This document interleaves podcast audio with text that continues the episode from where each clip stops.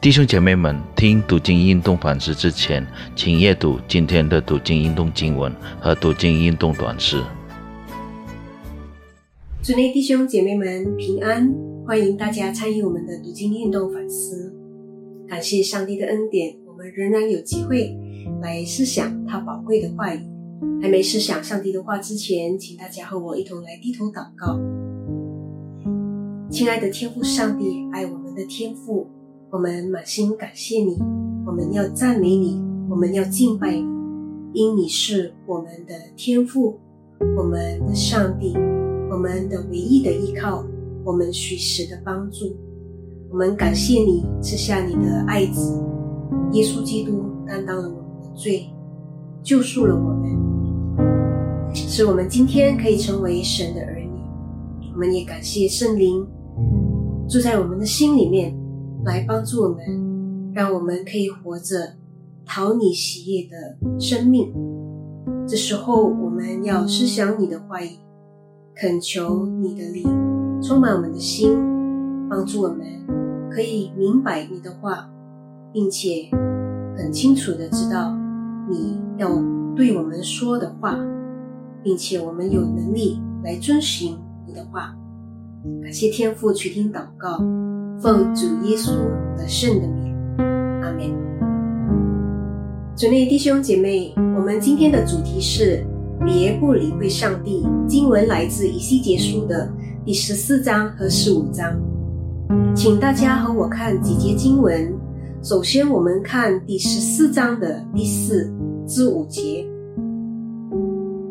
所以你要告诉他们，主耶和华如此说：以色列家的人中，凡将他的假神接到心里，把陷于罪的绊脚石放在面前，又救了先知来的，我耶和华在他所求的事上。必按他众多的假神回答他，或亦必按他拜许多假神的罪报应他。第五节，好在以色列家的心事上抓住他们，因为他们都借着假神以我生疏。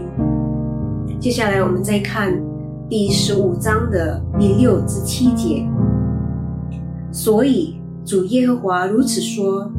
种树以内的胡桃树，我怎样使它在火中当柴，也必照样待耶路撒冷的居民。我必向他们变脸，他们随从火中出来，火却要烧灭他们。我向他们变脸的时候，你们就知道我是耶和华。在以西结书的第十四章和十五章。主耶和华的次子，不仅是针对以色列人，也针对了他们的长老，甚至先知。因此，我们看我们的神是公义的，是不偏心的，也不看人的地位和钱财。凡犯罪的人都必受上帝的惩罚。以色列人经历了上帝的伟大。和大能，但他们很容易的离开上帝去拜假神，这令人惊讶。他们忘记了，他们还没被上帝拣选的时候，他们什么都不是，他们不是伟大的国家。因此，上帝在十五章描述了他们像葡萄树上的无用的木头。并且在十四章的二十三节，也告诉了我们，上帝对他们的惩罚并非无故的。上帝惩罚他们，是要他们晓得醒悟了他们重大的过错，并且要他们晓得，他们所面对的是永活的真神，而不是假神，